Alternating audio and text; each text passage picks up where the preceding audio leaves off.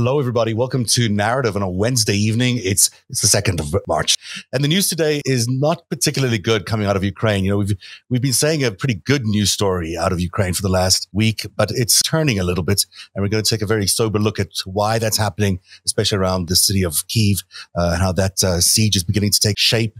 Uh, and we'll also look at the other advances that Russia has made inside Ukraine today in the last 24 hours specifically. With us tonight, intelligence analyst Eric Garland. How are you, Eric? Doing great, thank you. A strategist for the Democrats and others, whoever wants to be uh, strategized by her. Rachel Bitecofer, how are you? I'm good. Thank you for having me. It's great to have you here. And Michael Mackay, our Ukraine expert, is with us again. How are you, Michael? I'm well, thank you, Seb. So I think we're going to start with you because clearly that's where the news is tonight. So the situation is looking a little dire. Not that it hasn't looked dire in the last seven days, but it's looking a little worse. You know, we've been seeing a tremendous effort by the Ukrainians to defend their country against the Russian invasion. That is beginning to change a little bit tonight because there have been some advances uh, by the Russians. We've also seen them capture a city of Kherson. Uh, we'll show that on the map in just a second, but that is beginning to be a worrying sign. Tell us a little bit about what you know. Well, you, you say it's uh, dire and worrying, and I agree it's worrying, but I would not say it's dire. That's not my assessment. I see this as we're seven days into an offensive that Putin said boastfully would be over in hours. Mm-hmm. Um, and we're at the seven day mark. And more realistically, if Ukraine was going to be the uh, country that would have submitted to a blitz attack, it would have fallen by day three. But this is not true. It was never going to be that kind of a target. So I see this as the Ukrainians fighting an incredibly smart battle. They're giving way where they need. They're forcing the Russians to extend their supply lines, which have been proven to be a tremendous weak point. Uh, yes, uh, the capture of Kherson was is worrisome. It is the first major city where the center of the city was in control, but it's not full control. And just minutes ago, I saw reports, realistic reports about uh, a counterattack. Oh, so the control is not solid. Let me, let me clarify then. All be very difficult for the Ukrainians because it's in the south, but you know the the Russian advance is slower much slower than it needed to be from the Russian point of view. It's extended, it's poorly supplied, it still suffers from low morale. And the situation here is not in any way breaking the spirit of the Ukrainian people to defend themselves. In fact, right. it's increasing it. Right.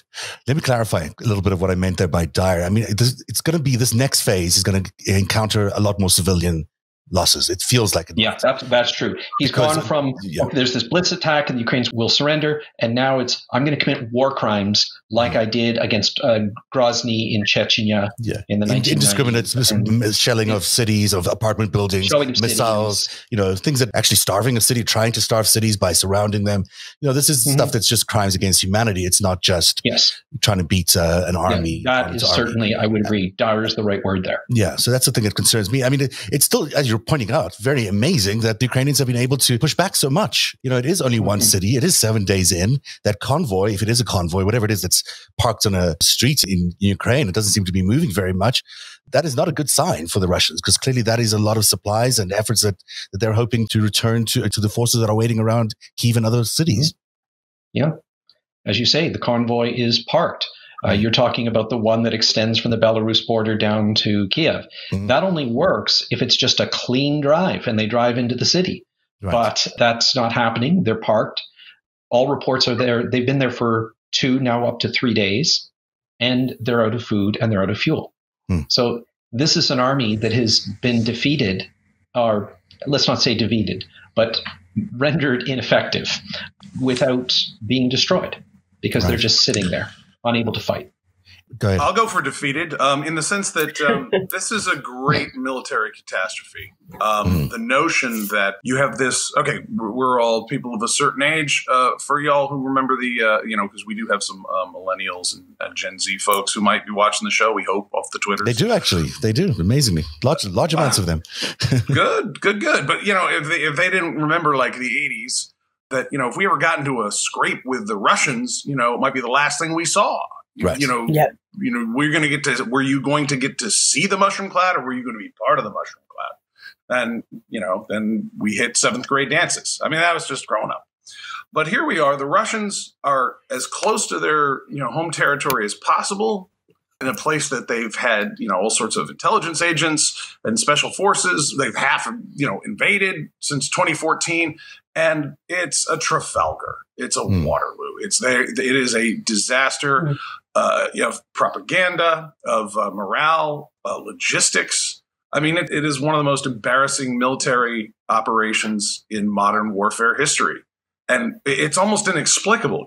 They're capturing teenagers who, you know, were parked to uh, to hear them tell the tale. They were parked in Crimea. They thought they were doing regular, you know, exercises, and you know, they find themselves uh, unequipped and without, you know, as much as trail mix and Gatorade uh, to invade a country that goes from the equivalent of uh, Toronto to um, you know the Chesapeake Bay. Mm-hmm. Uh, yeah, it's a large, so, large amount of space, and people that you might know, friends, you know, might live there. In fact, family members might live there. It's not not just a country uh, that you're not familiar with. It's uh, it's very close relatives to the people you are. You are.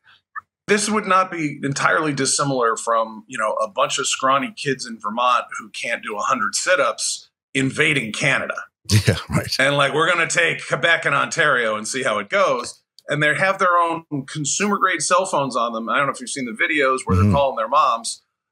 The fact that there are regular soldiers, this is not even uh, Wagner Group. This is not, you know, randos from ISIS mm-hmm. or uh, you know the last Taliban from Belgium to kind of roll in. I'm I'm in two guys. These are Russian regulars. This is the Russian military that yep. they have consumer grade electronics on them that had their mom's number in it is an operational security failure. That's, I don't even know if they've planned for this kind of thing at West Point. Any major army that would be this level of screw up. I, this is actually literally. But, but I want to point out something there, Eric. The point is that the Ukrainian army did. They did plan for this. The Ukrainians yeah. knew perfectly well mm-hmm. this is what the attack would be like and they had told the Americans, but the Americans didn't believe them. You know, is that true? That, Americans, that would, that's still true. I think the Americans would. That they would have Samsung phones on them. I mean, that they would attack. Yes, and that they would. No, that the attack would be exactly Russians. like we had seen in Donbass with these, uh, with as you said, these these shabby recruits. No, the Americans kept the idea of a peer force, and that to me is a mistake that they did not pick the right information to get to the decision makers about what was going to happen. So you're, you're, talking specifically about the fact that these were untrained soldiers would be coming across, or are you talking about the fact that there was going to be a potential attack of the whole country? Because that, the Americans did soldiers that there would be no actual air support, that there would be no supplies, there'd be no provisions, there would be no ammunition beyond two days. Mm. This is everything that the Ukrainians knew and everything they planned for. So their successful defense, which is the flip side of this, mm. is not to me a surprise at all. Right. I mean, it's surprising to most people who are hearing about this for the first time and say, oh, this is amazing. But I've been seeing it all along for eight years. So, right. right. They know this territory you know, well. I, They've been fighting a war yeah, for eight years. It's important that people realize this now and fast but the point is, the Ukrainians were prepared for it. The thing that's also very different this time around, of course, from the last time, is Joe Biden and this incredible array of sanctions and efforts by the world to sanction Ukraine. I mean, I mean, this is an incredible array of sanctions. I mean, not to mention the SWIFT new sanctions against the oligarchs. Uh, there is no flying over American airspace for Russian warplanes or any planes. Um, there's a lot of things that are happening right now that, you know, are not going to make the average Russian consumer a fan of this war. Uh, we could talk a little bit about Joe Biden there and talk that about puts it pretty mildly. yeah, right. Don't take my Apple phone away. That's not going to make me a fan. Rachel, uh, this was a big deal They're in the State gonna... of the Union last night. Clearly, changed the the tone and tenor of the Biden administration because he, you know, was able to address the joint houses of Congress as a real unifier because everyone is really unified. It seems strangely enough, considering the GOP's passion for the Russians, but is unified in this issue of Ukraine. Yeah, generally speaking, if you get to make a, a, speech about foreign policy, it's bad for a lot of people, but it's good for you because it keeps you off domestic issues. And generally speaking, we are a unified population. I mean, even with Iraq, we, we think about it as divisive, and it certainly was amongst some, but in terms of Congress, it was not divisive at all. Um, hmm. when that vote happened, it was uniform, basically. And we're not used to having to fight a domestic enemy. And that propaganda network that they have, and that's Fox Plus, all of the hmm. others, is really undermining national security at, at, this point. If you don't get a rally around the flag effect, which we hmm. don't have right now, and if you would have told me it was possible for Russia, for us to go against Russia, it's not ISIS in Iraq. Okay. Yeah. This is a major geo, I mean, all of us are Cold War kids, major geopolitical thermonuclear war stakes event, yeah. right? Yeah. And you just never would assume that you'd have I I mean I'd probably put the estimate about 30% of the GOP caucus believes or is in tune to this idea that Russian autocracy is something to aspire to. I mean, they're talking about it nightly on that network. And when people say, people show me who they are, I accept it. Right. So that's what they, I mean, this is what you've got. It. They're not even normalizing it. They're glorifying you know this idea that in you can walk down the streets of Moscow and not see a gay person, right? Mm. you know, and we all know why, right? It's so interesting it you're really, saying that, that it's a national security risk that these propaganda networks that. Fox News has become yeah. actually a national security risk. It's no longer just hey, you're messing with people's minds before an election. You're actually messing with people's minds during a major national security crisis, and that's yeah, a whole different thing let me just expand on that just a mm. tad bit too, especially because I have the ear of Eric and Michael, and, and they're mm. both just, you know, way tuned into this. Like, this is why it's a risk, right? Like, if you don't get a rally around the flag effect mm. and this conflict extends as we anticipate, with, I mean, looks like Putin is going to use a Stalingrad. like, did anyone explain to him, by the way, that like Stalingrad won at the end. So sieging is not necessarily, you know, going to come out with a good good process. But he, you know, this idea we really need people to understand how fundamentally different that will be for us if we don't have the public, and you cannot have the public if you don't have the Republican voters and their right leaning independence. Mm-hmm. And those people, I'm telling you guys, as an expert in public opinion, it flows from the top down. We set frames. Okay. So there will not be a rally around the flag effect aside from maybe something catastrophic like nuclear weapons are getting aimed mm-hmm. or when Republican elites like the Fox News channel and other media figures give Republican voters permission to support Biden. And that I just don't see coming. So the bounce we saw during Bush, uh, which was a significant bounce, which actually won him the second term, right? I mean, uh, at least he won the House in the second term. It was the first term, but the second part of this first term.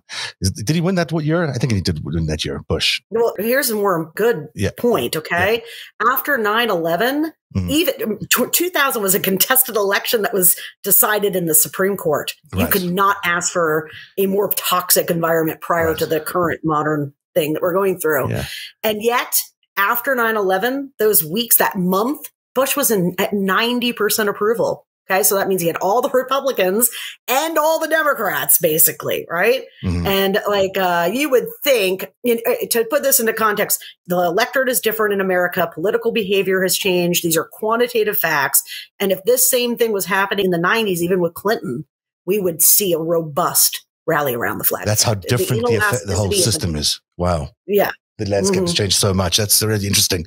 Um, Eric, can you talk a little bit more about these sanctions? I know you've got a deeper understanding of how the banking systems of the world work and all of that, but uh, are they going to do enough damage to Putin personally and to the people in power around him?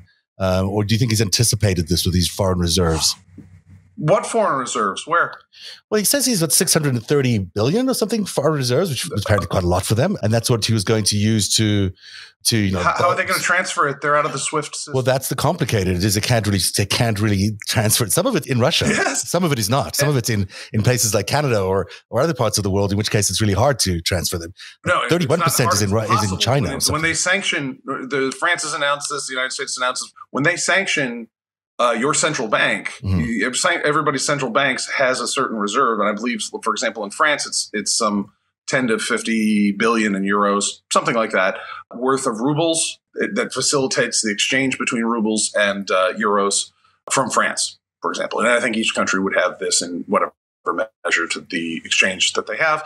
There's a, a similar measure between the United States and Russia, etc. But if they come in and uh, seize those and go, you can't get to them, uh, you can't exchange those rubles for euros and pass them to a Russian citizen who can do anything with them. Hmm.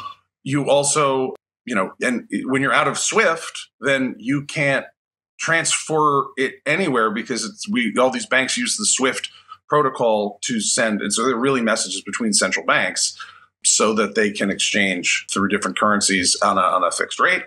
You're out. So it's, is, it's going to be tough for them to get a hold of these things. But oh, this is an interesting oh, chart that I found just Putin earlier on from bro, Statista. Putin doesn't have a credit. But Putin ain't got a credit card. He can't buy a hot dog and fries. He's done. Look, this was his plan. He was planning for this, right? This is he thought. Well, he'll, he'll this he? will.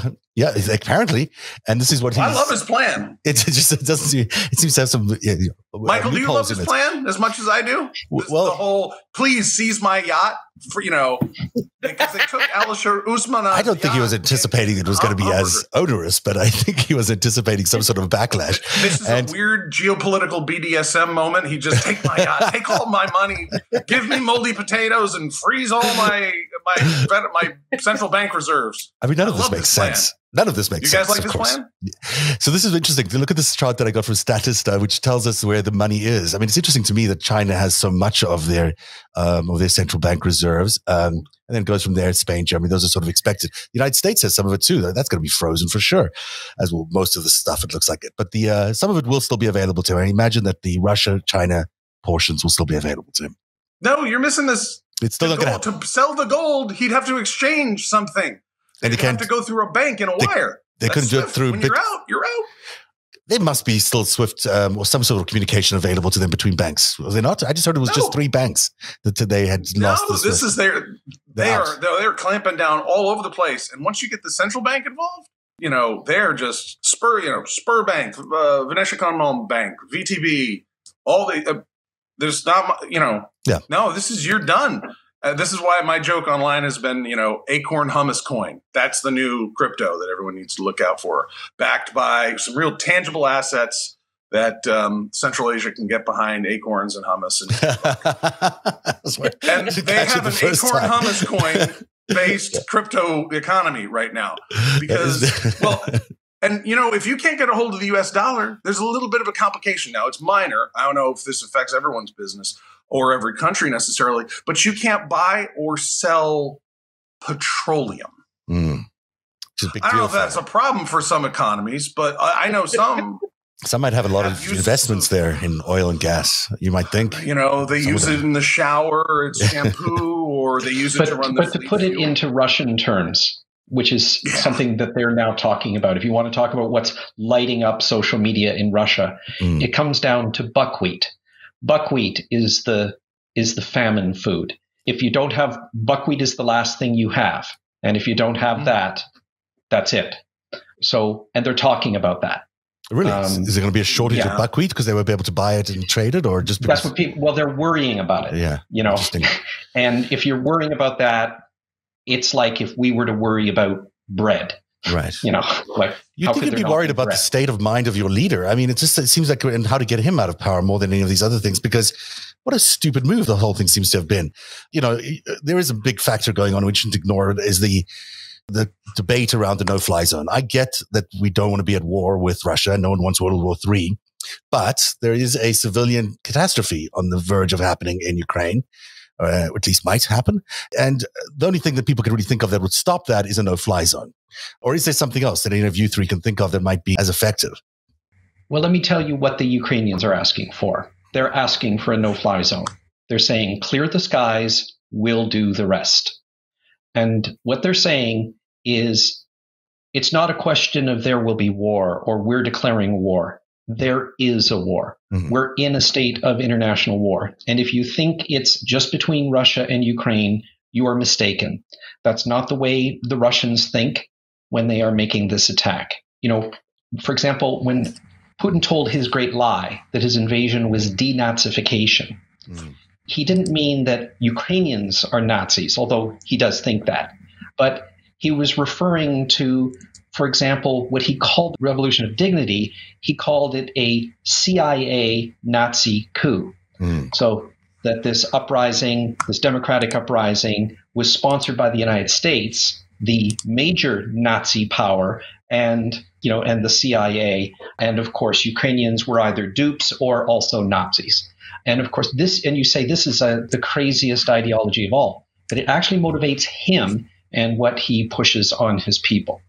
And, and what Russians have been told, you know, with increasing virulence since the start of the Putin dictatorship, is that they are at war with the West. Mm-hmm. And when they say Ukraine, it is the West because that's what it actually is. Mm-hmm. If Ukraine is democratic, and it is, it is the West. If it is uh, leaning towards the EU and NATO, which it is, it is the West. Mm. You know, it has these ambitions. So the reality of the war, as it's understood by the major combatants, is that it is a war between Russia and the West, and that it's an existential one. It's about survival. So the question about, you know, is this declaring war or is this World War III is actually a discussion that is not happening in the central part of the war. It's not a part of that framework. So when Ukrainians say clear the skies, we'll do the rest, they're saying we are in this war and we either fight it to win it or we fail in our responsibilities to ourselves and our way of life. It is at that level.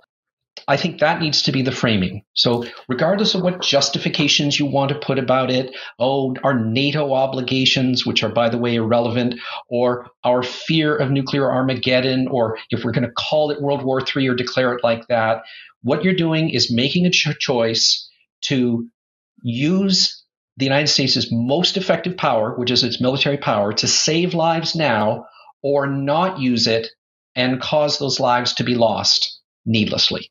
That is the moral choice. But there's also just a reality that most Americans are not ready to send their kids to fight a war in Ukraine. Uh, and, and, I know you're going to say it's in a no-fly zone. Ukraine has never asked for that. Mm. We'll do the fighting. And they have been doing the fighting, and what they'll keep doing it. If there are planes in the sky that are American planes, clear the skies.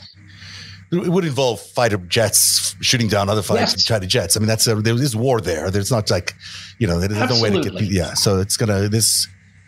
The no-fly zone would still and, and there will be casualties have to be and there will be losses. Yeah. Yes.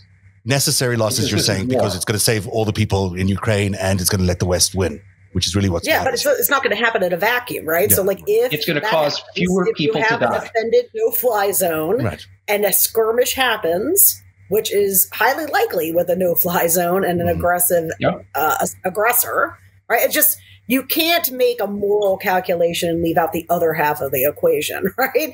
right. So let's say, and I'm definitely curious uh, uh, to Michael's response on this, that you do the no-fly zone, and and I am very sympathetic, obviously, to to the to the need for it. But let's say we do it, and there's a skirmish. I mean, the whole paradigm that all of us have experienced in our lifetimes is to avoid a moment where Russia and the United States might engage in some capacity in a hot war, in, in a hot combat, because it was believed that, that from that you'll have escalation into a real conflict. And then if it escalates enough, uh, we've got a nuclear world. Mm-hmm. I mean, the whole world is armed and aligned in these two loosely defined alliances between East and West, right? So, you know, it's just not, po- it, of course, I mean, if you focus exclusively on what's happening in Ukraine and the need of those people, the no fly zone is a no brainer. Okay. But if you broaden that context, and I think our military planners are certainly are forced to do so and think about potential effects of a no fly zone it does broaden the possibility that we end up with a conflict that does entail Russia and the United States militarily. We might land up there. We might land up there Absolutely. anyhow. Is what? And so we might. Talked about, right? You talked about a paradigm. Mm. What is that paradigm?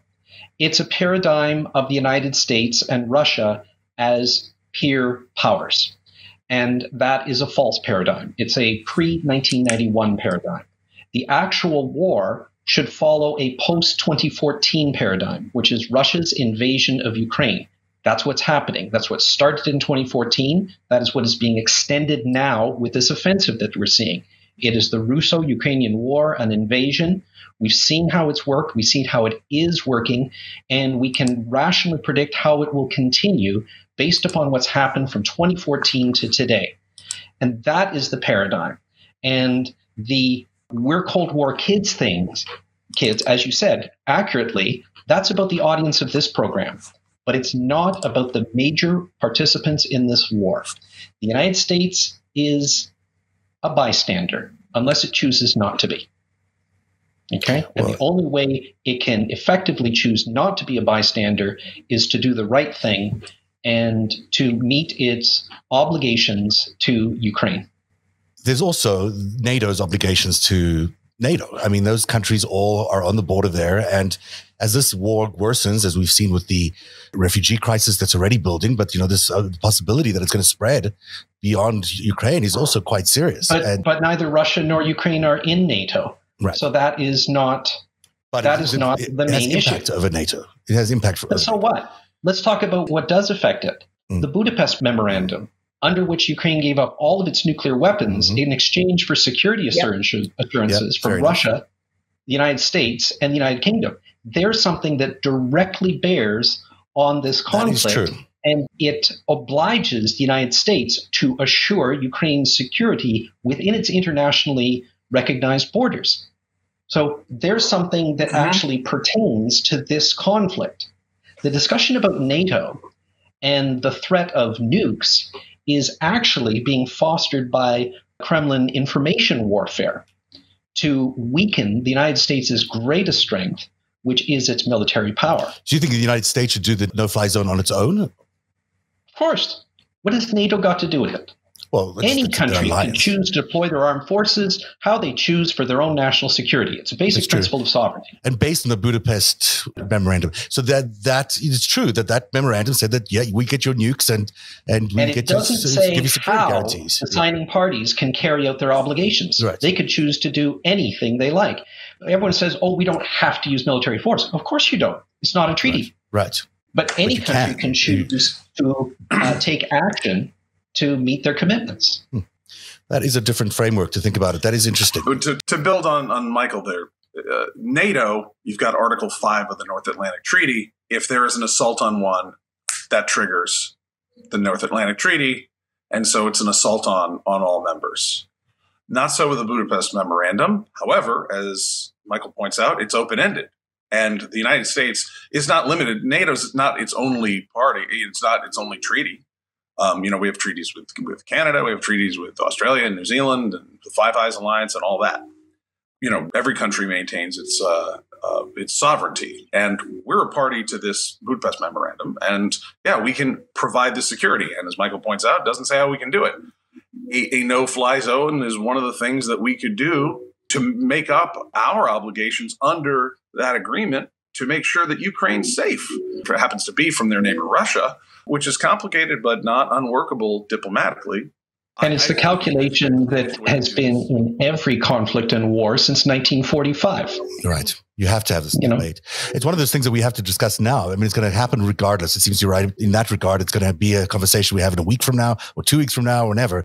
We might as well start having it now because it's clearly the, the big thing that's going to be asked for next. And, uh, and we have to get beyond whether we can do this or not, uh, whether we do it. Yeah, but to be clear, this weakened Russian military, right? Mm. And it is a weakened arsenal because so much of it went to the uh, former Soviet Union countries, and then mm. Ukraine, of course, gave it up.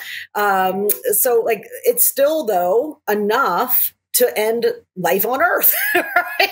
like, right. so they're weakened in terms of, i think i've always believed that the, that our military could roll over the russian military in combat right mm-hmm.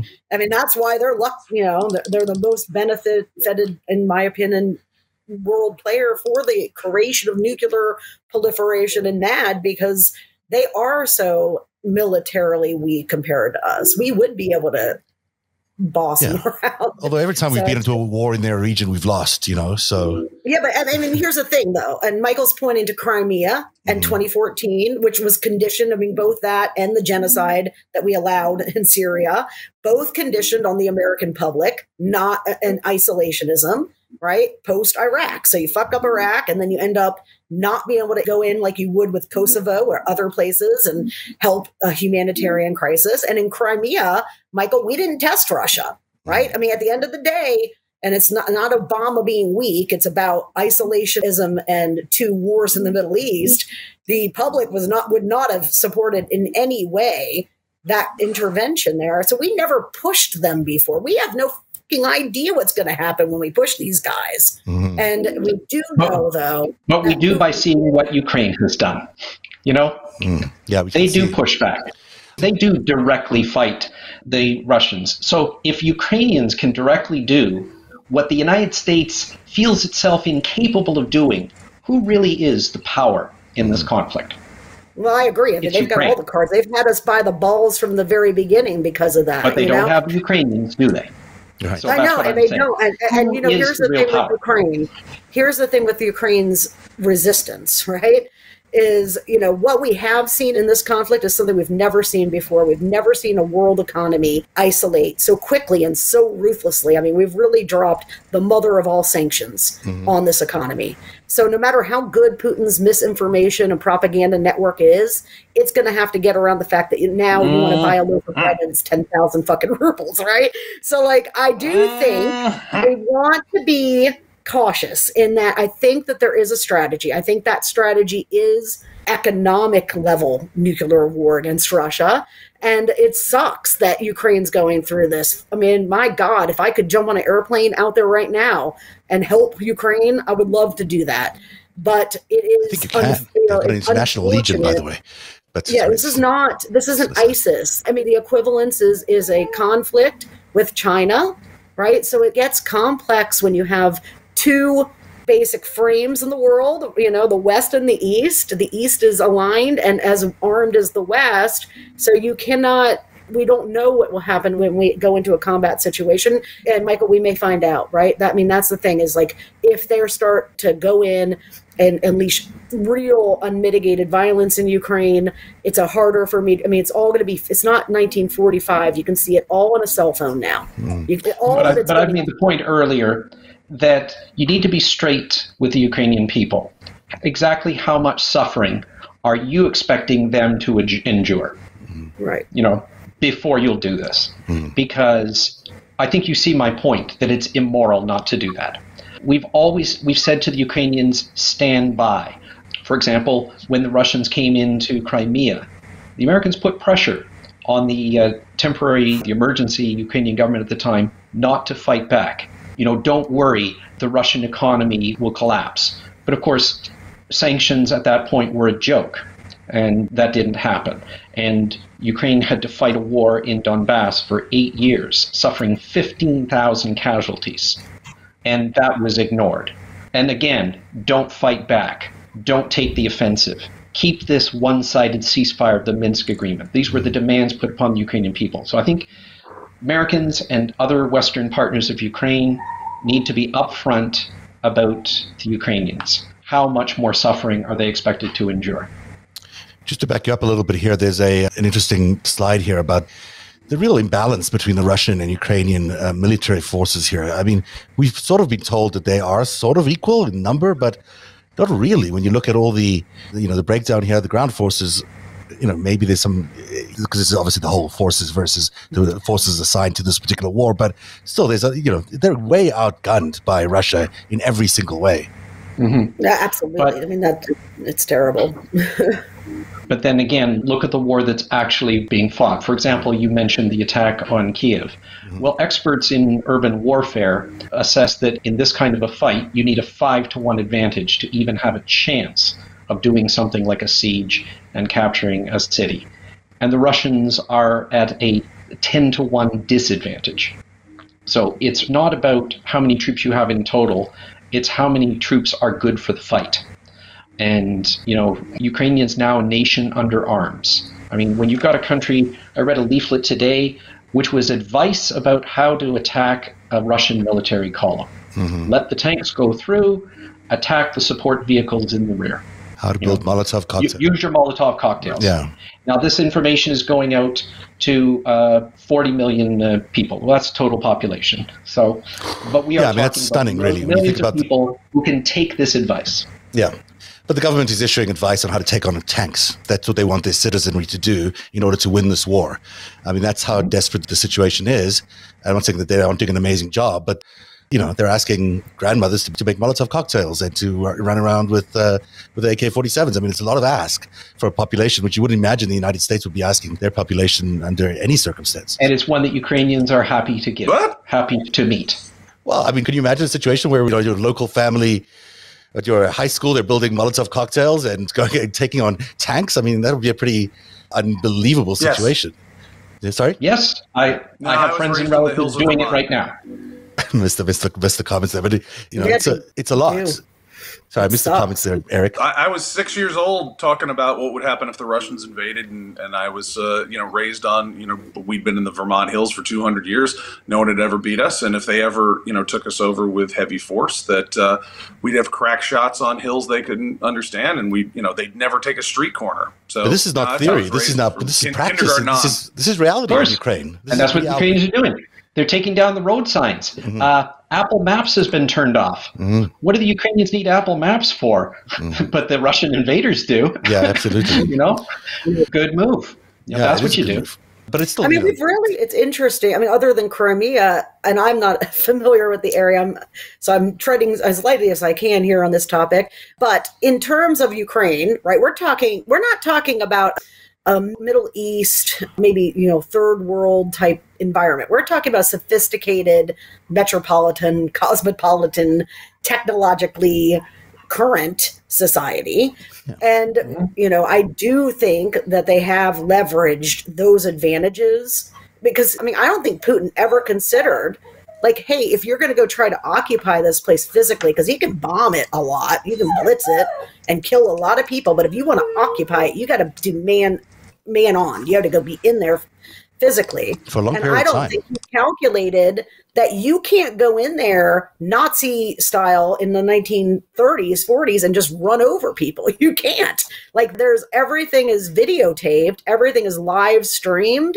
And so when mm-hmm. these Ukrainians band together and go out on the streets and stand in front of tanks, that is a 21st century thing. Okay. And what mm. makes it possible is the media and all of the video evidence that's going to be coming out of there. If it, if it was not for that tech, they would not be able to risk their lives that way. But the point, but point, point about that is it means that Putin will never win. And I think the whole world is realizing that. And so now it becomes a question well, then how long will the war in Ukraine last? It either never ends or it ends sooner. Mm-hmm. And that depends upon the level of support we give to Ukraine. Mm-hmm. Absolutely. It doesn't depend upon the uh, Ukrainian people because they will fight like hell with everything they've got through generations because mm-hmm. that's exactly what they've done for generations. So that's not the question. That's right. The only open question is the level of support we give them. And how soon do we take that off ramp? Eric, you must have a lot of thoughts about the uh, about the no-fly zone, but you haven't expressed them yet. So, what are your thoughts about whether we should do it or not? You know, I think uh, we're delivering a great number of advanced aircraft to Ukraine. I believe the MiG 29s uh, were being sent over in significant number. Mm-hmm. I'm not sure who's going to be piloting them. But you know, I think it would be better if we had you know. The, the answer is now for that for now with Ukrainian pilots. Mm-hmm. That they're being uh, repainted right now as Ukrainian aircraft. They're being delivered to, to, actually Ukraine and they'll be flown by Ukrainian pilots. So that's the answer as of now. Got it. But as of last right, I heard, so, they've not you know, actually been delivered. Okay. So, you know, these are modern aircraft. This is, uh, you know, not flying, you know, 1970s era stuff. I think it's better if the United States and other countries do not have their hands on the kinetic attacks against Russian troops. I think it's better if all of that comes with our support and then the Ukrainians actually effectuate that. That's the ideal situation. Mm-hmm. If it gets continuously more ugly, there's a humanitarian calculus that will change. that you know normally we would want to let the Ukrainians fight this out themselves and support them because they are a democratic nation that's Western looking, unlike their invasive neighbor to the east. However, if this human rights violation stuff continues, which it's Putin, let's assume it will, mm-hmm. you know, maybe our calculation will change in 24 hours. Mm-hmm. And we can cross that bridge when we come to it. And I'll bet we will. You know, we're already crashing their economy faster than any economy's ever been decimated in world mm-hmm. history. And if you recall, about four years ago, we had an actor, we had a direct peer-to-peer engagement between Russian irregulars, the Wagner group that was uh, run by uh, Putin's chef there. Why am I blanking on his name? Prigozhin, Prigozhin or something. Uh, yeah, Prigozhin. History's going to forget him for the most part. But anyhow, we had 300 of their troops against 100 of ours and we took zero casualties and they had like six dudes walk back to russia. I mean it, it, was bad. We have audio of it. We released it. A direct kinetic conflict between russian you know irregulars and us regular troops was like you know watching lebron james play a seventh grade basketball team okay but to you bring know, bring it to this, this context we have to rock these guys we will but don't think it's just about what Americans can do. Ukrainians alone have inflicted, as of this hour, a little less than 8,000 casualties. They're reporting after seven days of war that Ukrainian soldiers are suffering uh, psychological trauma because they're killing so many Russian soldiers. Mm-hmm. That's you know the effect on a person for doing that, and that's the Ukrainian army. So that's happening right now, and so we know what their army can do, and I have mm-hmm. no doubts about what the American army can do. Although again, the Ukrainians are not asking for American soldiers mm. to serve with them on the ground. They're just asking to clear the skies. And just one more thing for the humanitarian calculus it's actually an environmental calculus. Clear the skies is not just saving civilian lives from bombers, which is one of the weak points of Ukraine's defense right now. It's anti air. But the largest nuclear power plant in Europe is at Zaporizhia. It is in the process of being besieged mm. by uh, Russian forces. And I saw uh, some photos and video today. The local people, unarmed, are blocking the road to the power plant by the hundreds so that the Russian forces can't get to the plant. And just, well. just today, the Russians launched, uh, fired grenade launchers and so on at the crowd, and it's just, just horrible. So that is the price Ukrainians are making. Now, you know, what would happen? You don't have to think very hard. You don't need to be an expert if the Russians started to hit the Zaporizhia nuclear power plant with heavy artillery, which they can easily do. Right, which I mean, they may do, it would cause an environmental catastrophe that would be greater than Chernobyl. Just to back up a little bit here, are you saying that we could do this without U.S. aircraft? I mean, is, there, is it possible to do a no-fly zone using over-the-horizon missiles and uh, whatever the Israelis have, the Desert Dome thing, whatever they have? I mean, is it possible to protect the airspace without having to commit U.S. aircraft? And pilots. Of course, yeah. His way yeah, to do that. Look at the American command and control aircraft that have been flying over Ukraine mm-hmm. for many years I don't think they're flying there now because of the danger, but they've been welcome to do that, so they know the space very well. So there's command and control, which is a way to control the airspace. There are the um, unmanned combat aerial vehicles. Uh, Ukraine has had enormous success with the uh, Bayraktar drones that have been shipped from Turkey, mm-hmm. and they've just got a new batch today. And this has inflicted enormous damage on these columns. But what they need help for now is to stop the bombers that are flying from Belarus and more help in bringing down cruise missiles. But they can do that over the horizon, a ballistic right? missile once it's launched, but a cruise missile you can bring down. Right, but you don't have to be. You don't have to fly planes necessarily. You could use the, right. over the horizon. There's other resources and so on. So maybe so that's the conversation that's that needs to be shifted to. Maybe the connection between you know World War III happening and the no-fly zone is maybe not as accurate as it should be. Maybe they should be talking about a no-fly zone just being necessary for the humanitarian disaster. It doesn't have to involve American troops per se or American pilots. Yeah, but I mean, if, if someone violates the no-fly zones that other than these missiles, right? That we the Ukrainians have planes. The Ukrainians and what planes. do you do if somebody shoot whether it's fired from the ground or the air? If somebody shoots down a Russian fire that's violating the no-fly zone, then we have escalation. Right, but the Ukrainians could do that And anyhow with the and it's planes the we're giving them. territory of Ukraine and the airspace of Ukraine. And Right. I didn't say gonna know this- justification. I said es- And- escalation. Right. Yeah. They're totally different, though. But it's gonna happen. There's gonna be You are pu- 100% right, Michael, on the morals. Mm-hmm. Absolutely. And I can't even imagine having to But I'm saying this it's not escalation, that it's de escalation.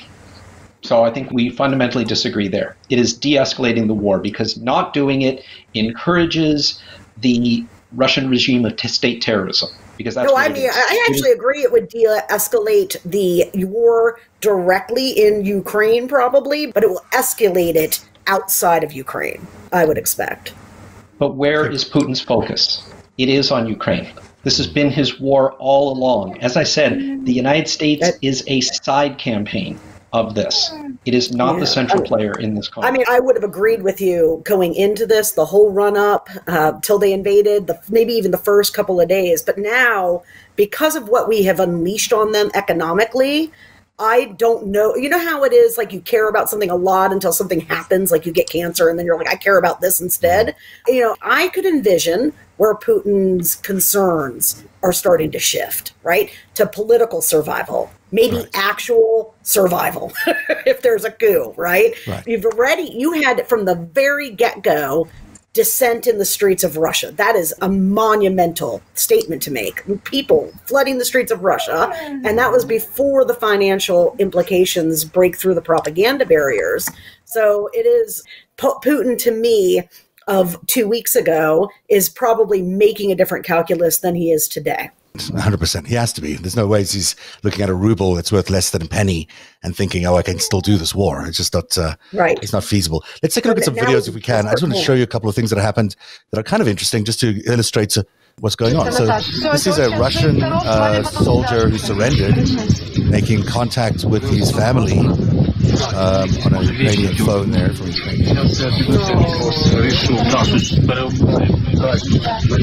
Eating food, I think, for the first time in a while. I think this is- This is an old woman who's actually in the middle of these protests in Russia. Uh, she's, I don't know, she does not look, you know, she's probably over, over 80 or 90 years old. Maybe not, maybe not that much, but still, she's uh, been taken away by police. A terrific thing. This is what uh, state TV looks like. километров, подразделение ДНР на 16 километров. Они ведут себя как фашисты в самом прямом смысле. Неонацисты ставят военную технику уже не просто рядом с жилыми домами, а там, где в подвалах укрыты дети. So that's what the Russians are being told. Um, you know that they're you know fighting fascists, and they're liberating this the area of the Donetsk uh, People's Republic, whatever they called it there. I mean, that's a they're getting told a very different story than we are being told, and yet they're still out there in the streets protesting. And most Russians, I think, are still opposed to the war quite dramatically. What's your sense of whether that could lead us anywhere, Eric? I mean, we've spoken a lot on this show about Navalny. We've spoken a lot about, you know, regime change in Russia. Is there a possibility that this thing could ignite an uprising of some sort in Russia, where uh, Navalny could be, you know, freed for one thing, but also, a uh, you know, a real contestant for power? I, I can't speak as to the uh, the situation around Navalny as a future political leader, but uh, as far as the taste for a political change, when you take out the economy underneath any society, uh, the political calculus changes pretty quick. Rachel's pointing out uh, what happens when something really basic and important, you know, a really ugly X-ray or a, a red letter from the IRS, kind of a change in life, uh, you know, tends to change priorities real quick. Yeah. When your currency is no longer traded on the world market, and you've got Acorn Hummus Coin, Yeah. and you want to talk about like people were had like some imbalance between like Diet Dr Pepper and regular Di- Dr Pepper in this country for like four days, and they're like, oh my god, they're trying to get rid of Biden, and Yeah. there's trucks and ports and something, and no, it's like, Yeah. Absolutely. a couple things happen. Yeah. Mm-hmm. This is that, but like real, like where you run out of, you know, uh, industrial lubricants you've never heard of, or tungsten, or all the things that make an actual economy go. Uh, your currency is no more, then you don't have that, and then your jobs go away, then your food goes away, and then your president goes away Yeah. Because he or has to. you know because you only look every civilization is about seven meals away from anarchy it's an interesting miss point. about seven meals Oh no, he's I mean, he's calculus definitely right. people don't realize what happens in war. With like starvation killed more people in World War II actually than anything else. I believe. I mean, mm. maybe not the six million Jews, but it, it, was a lot of people. I mean, mm. no, definitely more people. right? Yeah, no, and, I mean, you can't eat. Desperation sets in quick really quick. And then as that escalates, if that starts to happen in Russia, and it could well finally happen because of what we've done, Putin is going to become very, very hot in his seat. It also is going to draw them especially, closer to China, which is interesting. Especially as we start, we, the United States, and other countries that are doing the same thing with sanctions, the more that we expose what kind of assets that the Russian oligarchs have. Hmm. That I would be surprised if our uh, you know various uh, information organs don't beam that uh, out as loud as possible, so that Russian citizens can see just exactly where their country's wealth has gone. Right. And we're already taking you know a few eight hundred million dollar yachts off off the seas. Yeah. But what's going to happen when they realize just how much money that uh, Dmitry Peskov and you know all the Sergeys and yeah. you know yeah yeah absolutely. well yeah, it starts with yeah, he's got a soccer team he has to sell, but how many apartments does he have? 25, 72, mm. 172. How, how did he get them? How did he get them? And, Why does he have them? in Miami yeah. and 10 in London, right? I mean, they have germinated, and I definitely don't want to use anchor baby, right? But they are, they're anchor baby, baby real estate, and China's right there with them, right? And like yeah. we look at the housing crisis in oh, the US, yeah. and all we ever talk about is, how, oh, it's this and that. No bullshit, dude. It's all these foreign investors investors buying shit exactly. Cash, exactly. That's the biggest problem with the American economy. And let's leave everyone with this uh, incredible image because it really, uh, you know, speaks for itself. This is a, a mother's uh, tweet saying goodbye. She's going to war to her son as he's uh, on her, I guess, fatigues and her crew and her uh, things that she's taking to the front wherever she's going. I mean, it's really heartbreaking. It's uh, this is what we're talking about in Ukraine. Mothers are leaving their kids behind, their babies behind to go and fight this war. It's not, uh, it's everybody's war in Ukraine. And it's really a heartfelt image. And she hopes she sees him again. Sit on the other side if she survives. I mean, really, it's just uh, what a choice to have to make, you know?